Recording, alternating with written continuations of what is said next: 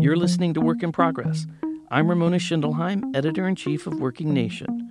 Work in Progress explores the rapidly changing workplace through conversations with innovators, educators, and decision makers, people with solutions to today's workforce challenges.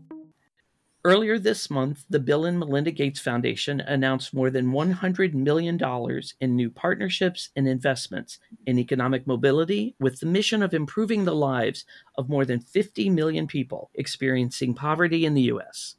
Joining me to discuss the new grants is Ryan Rippel, the Foundation's Director of Economic Mobility and Opportunity. Ryan, thank you for being on the podcast. Hi, Ramona. It's great to be with you. Thanks for having me let's start a little bit about what your part of the foundation does. I want to give people the knowledge so as we talk about the grants, we'll see how they get applied and who's going to benefit from them. Absolutely. So I work um, in the U.S. program of the Bill and Melinda Gates Foundation. Uh, as many of your listeners may know, the Bill and Melinda Gates Foundation has a, a pretty broad focus around the globe uh, in helping address issues that are barriers to opportunity uh, for the most vulnerable individuals on earth um, who are up against enormous odds uh, to have a healthy, full life.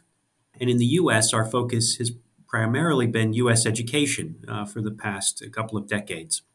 In 2018, the foundation started a new program area, the Economic Mobility and Opportunity Strategy, uh, really is an extension of the education work. We know that education is the single most important lever for creating upward mobility, and we also know education is not enough. And so the team that I work on and am part of, and the partners that we work with, are really focused on those barriers in daily life that go beyond education. Uh, and that are creating really entrenched, deep hurdles for the folks you described in your introduction, the 50 million in this country who are below 200% of the federal poverty line, uh, prevent them from having access to opportunity and to upward mobility, which we think of as not just about economic success, but also about belonging and power and autonomy over their life. That's where we are in the organization, and that's that's the work we're trying to do. You have some numbers that I've seen on the website, and I think people feel this. Economic mobility really is on the decline. So, what are the measurements that you are using when you look at economic mobility? Is it just a good job? Is it being able to pass that along to, wealth along to their children? It's a great question, and I think the the measures that are important. There's multiple measures that are important because it's such a complicated issue, and it reflects what people are going through every day. It's not just a long term measure; it's a how are you doing today measure too that's important. And let me start at the highest level. So, one of our key partners, a research and data partner, is an economist uh, named Raj Chetty at Harvard University, who has an effort called Opportunity Insights. And Raj has put out with his colleagues some really very powerful data that guides us to tell the macro story, which is that for those born in 1940 in this country, the chances that they would do better than their parents over the course of their lifetime was 90%. And for those who are born in the 1980s, which is my generation, I was born in 1982, the chances that I would do better than my parents is below 50%. That would suggest a profound set of issues and problems in this country around upward mobility. The escalator just is not moving up for many people. That's the big high level story. We know it plays out differently across communities and across many different, uh, not just places, but many different groups and identities across the country face enormous challenges because of race, because of gender, a whole range of issues. And we also know that it's not just where you're going to be by the time you're 30, it's where you're going to be at the end of the week. When we've spoken about the data and the issues in the past, I've been at a couple of conferences, and I remember vividly at one, we're talking about uh, the data around this, and a woman stood up in the back and just shouted at me, I just need a tank of gas. And that is also really important to keep in mind, especially right now as our country is talking a lot about inflation and how expensive it is to find a place to live, to find food, to support your family in achieving very basic milestones of daily life. So our measures have to both be about those long-term structural challenges as well as those day in and day out. What does it take to get through the day to the end of the week. Because what we've learned very clearly from our work to date is that mobility is not possible if you do not first have a sense of security and stability in daily life. And so we care about the full range of measures that can help guide us both short term and long term in this work. We talk at Working Nation a lot about some of those barriers that you're talking about, including, you're right, transportation is a big barrier, childcare, time. You know, some people who are on the lower end of this, you know, the financial structure below poverty, they may even have two, maybe three jobs, but they still can't afford the opportunity to increase their finances. Education is one of those. So, what is your strategy to relieve that additional pressure? Our work is organized around really three pillars. Um, and I'll say a little bit about each one, but before I do, let me just go back to the foundation for this, which is our focus population. And we use 200% of the federal poverty line, not as uh, the only measure, but as a really uh, important one because it can be consistently used because of the available data sources to tell a story of, of who is facing some of the greatest vulnerability in the country. It is a population of 50 million people. It is disproportionately people of color, uh, individuals who identify as female. But it's a population that is in every corner of our country. It is in urban areas, it is in small towns and mid sized towns, it is in rural areas.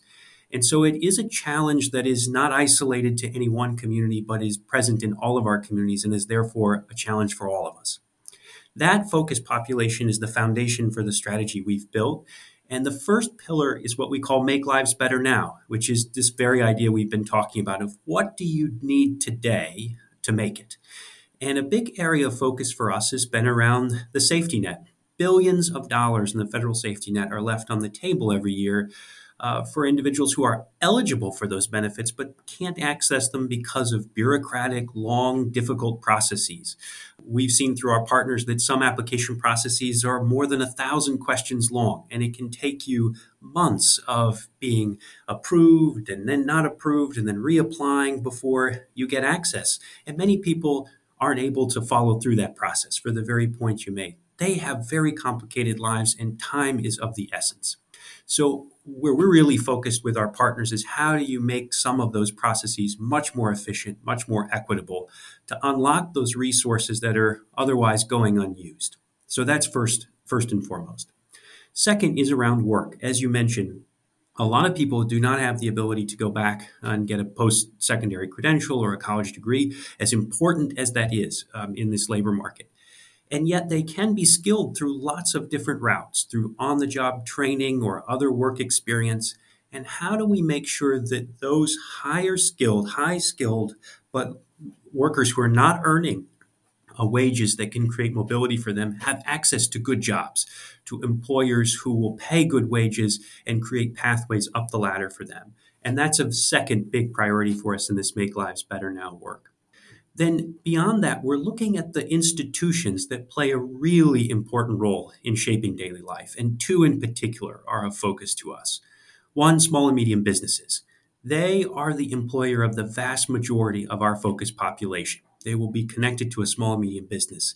And we want to support those small medium businesses, those employers, in developing good jobs. And we know a good job is about more than just wages, it's about power and autonomy in your job. It's about predictable schedules. It's about paid time off. It's about support for childcare. It's a whole range of things, and it's about a future, a pathway up in that job. So, how do we help small and medium businesses create good jobs that can create uplift is a, is a big priority. The second are local governments. They sit across many of the systems that affect daily life, and many of those actors are stretched thin in terms of time and resources to know what works and how to implement those ideas. And so we're really investing in a set of networks to help local governments get access to tools and insights that can help them prioritize these issues and help our focus population. And then the third area is work that we want to do to try and bring the field together. We work in a very siloed, fragmented field around economic mobility. And many of us are working in ways that could be even more powerful if we could join forces and align on some bigger, higher level goals. And so part of our strategy is really finding those partnerships that can help us look up and look out over the long term to build even greater impact for the future. So you just announced earlier this month this $100 million in new partnerships and investments toward that strategy. Share some of the details on who you're working with and where that money's going. Thank you for that question. So we this marks the single largest year of grant making in our strategy of over $100 million in investments. And there's more on the way in future years. In 2022, the Gates Foundation committed $460 million over four years to our work. And this is the first year uh, of that new budget and the first set of investments. This is an approach uh, we're taking now, which is really trying to build some deeper, longer term partnerships. And so we have a set of anchor partners who are receiving larger grants with a lot more autonomy and control over those resources. These organizations are much closer to the work and to the issues and the focus population than we are. And we seek to really empower them uh, in a in a way where we're aligned on a vision for impact, but they are doing the work day in and day out and, and have with these resources the ability to fulfill their, their organization's mission. So across this group is a range of really compelling efforts. One, we have three organizations, Prosperity Now, Family and Workers Fund, and the Pacific Community Ventures, working together on a good job strategy for small and medium businesses. How do we help those small businesses have tools about the practices that create uplift in jobs, but also how do they have the resources to implement them? And that uh, set of three organizations has built a very powerful partnership that is at the heart of our, our anchor work. Another organization, Opportunity at Work, is focused on a population it calls STARS, which is an acronym that stands for those skilled through alternative routes. So they don't have a post secondary credential, but they do have skills and high valued skills. But they have a lot of barriers to accessing employers right now to, to get those skills to register in the labor market. And Opportunity at Work is building uh, really a platform uh, to help facilitate with greater efficiency and equity connections between those workers and employers. Family and Workers Fund uh, is also a key partner for us on accessing the safety net, and they're working across many different dimensions to help states really improve their access and entry points to the safety net programs that are so critical for daily life. That's a few of those of the organizations um, that are part of this. Uh, uh two others I will also just mention, though, that are really critical for our local government work one is Results for America, which is building a network of local governments uh, that can use tools to better prioritize our focus population. And the Urban Institute has built a framework of metrics around economic mobility to help guide those local governments in making decisions and tracking progress. And so all of that together really reflects a very powerful set of organizations that will now work in a in an aligned way uh, with us and, and with our support to, to achieve this impact that brings up a lot of questions to me. The small and medium businesses, a lot of these in these communities where maybe it's a vulnerable population, some of those have trouble getting access to capital so they can start their companies, build their companies, and then hire on more people. Is part of the strategy there to try to help connect that capital? Very much so, in, in, in a number of ways. One is around just access to, to loans for many of these small businesses through organizations like CDFI, institutions that provide lower cost capital uh, to small businesses to implement some of these practices. But a second important element of this is through public procurement processes. There are millions, billions of dollars, in fact, available to local governments, state governments to spend to procure services for different programs, public programs, and they can use those dollars to, uh, to hire small and medium businesses and to attach those dollars to a requirement that there be a, a real measure of good jobs in those organizations is another way to make those resources available. So, access to capital is key. Small and medium businesses do not have a lot of capacity or margin to try things. And I think that's what's important to stress in this is our strategy is not asking them to be philanthropic this has to work for their bottom line. It has to be sustainable. And we're putting a lot of effort and energy into understanding what practices they are able to implement in an affordable way, but also create real returns for them because of lower turnover in workers and other other benefits that can accrue to the company as well, to the employer as well. I think one of the things that we come across a lot that we're seeing is sometimes the people who need the help don't know the help is there. And I wonder how do we better connect those people who need it with the help that's in their community? Yeah, I think it is at the heart of a very fundamental challenge that our work seeks to address.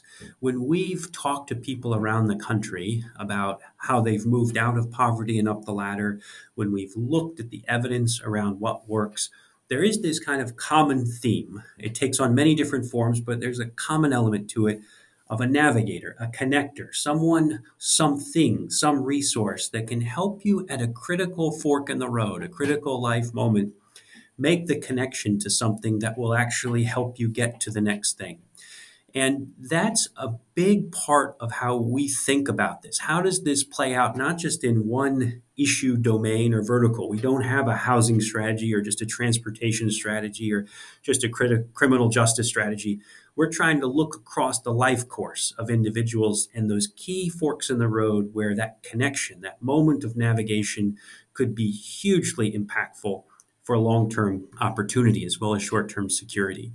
And so I think the answer to your question is that there are many answers to that question, that there are many things we must do in those key moments to help increase access to those resources. It may be that it is for a benefits program innovating how that process works and how easy it is for you to get on your phone and via an app unlock an application process that otherwise might cause you to be on the phone with a call center for days or weeks on end. But it might also be that technology in the future plays an even more critical role in balancing this out because it can predict or recommend things to you that you maybe didn't even know existed that are out there and available and otherwise going unused. And we're looking at all of those types of navigators as well as really the traditional approaches of a person who knows and is in a job where they are connecting across individuals facing these needs and making sure they have the best information and insight. Local governments are a great example of that. We need them to know what tools are out there and not just that, what other places have tried and what's worked and who they can call to help them implement it in their community. A very practical kind of supports to get much of this to happen this decline in economic mobility has been going on for a while, as we discussed at the beginning. What would you like to see as your five year goal for these initiatives? What would be success for you? Well, we, in each of the areas that we invest with our partners, we've aligned on a set of measures that we believe are signs of momentum. And so there's an answer to that in a, a, very specific sense with each of those partnerships. And I won't go into all the details of that, but it's a feeling of momentum that we all agree on to suggest we can keep building and keep going. And things are actually translating not just in a conceptual way, but there's actually a difference, a tangible difference in someone's life um, that we can see out in the world. And that's hugely important on things like access to benefits, we're tracking the dollars we unlock. We're tracking the, the number of individuals that we can reach.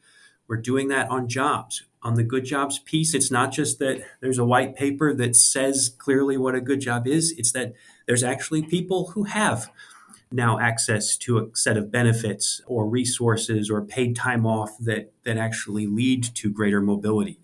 So it's very pragmatic, practical exists in the world in daily life is really important to us. But I would just take a step up from that to say, for us collectively across this work in five years, we really seek to be part of a, of a, a movement that's galvanizing a lot of actors and a lot of funders to work in more coordinated ways to move the needle on these issues. This is no time to rest. This is a critical moment in the course of history for our country and my children and my generation and, and what's going to be true 10, 20, 30 years from now. And we have to be at work at it in new ways, in bolder ways, and in more collaborative ways. And in five years, I'd like for us to be able to look and see that we have a set of partners that are wide reaching, wide ranging in the scope of what they're doing, and that there's momentum around that work to suggest we can keep going and that we may be onto something, that we may be in a position collectively um, to turn the tide on this very troubling trend in America. Ryan, we share that goal here at Working Nation, and I wish you and everyone involved success in the coming year, the new year, and the years to come. So thank you very much. Thank you, Ramona. Great to be with you, and thanks for your work. I've been speaking with Ryan Rippel, the Director of Economic Mobility and Opportunity for the Bill and Melinda Gates Foundation. I'm Ramona Schindelheim, Editor in Chief of Working Nation. Thank you for listening.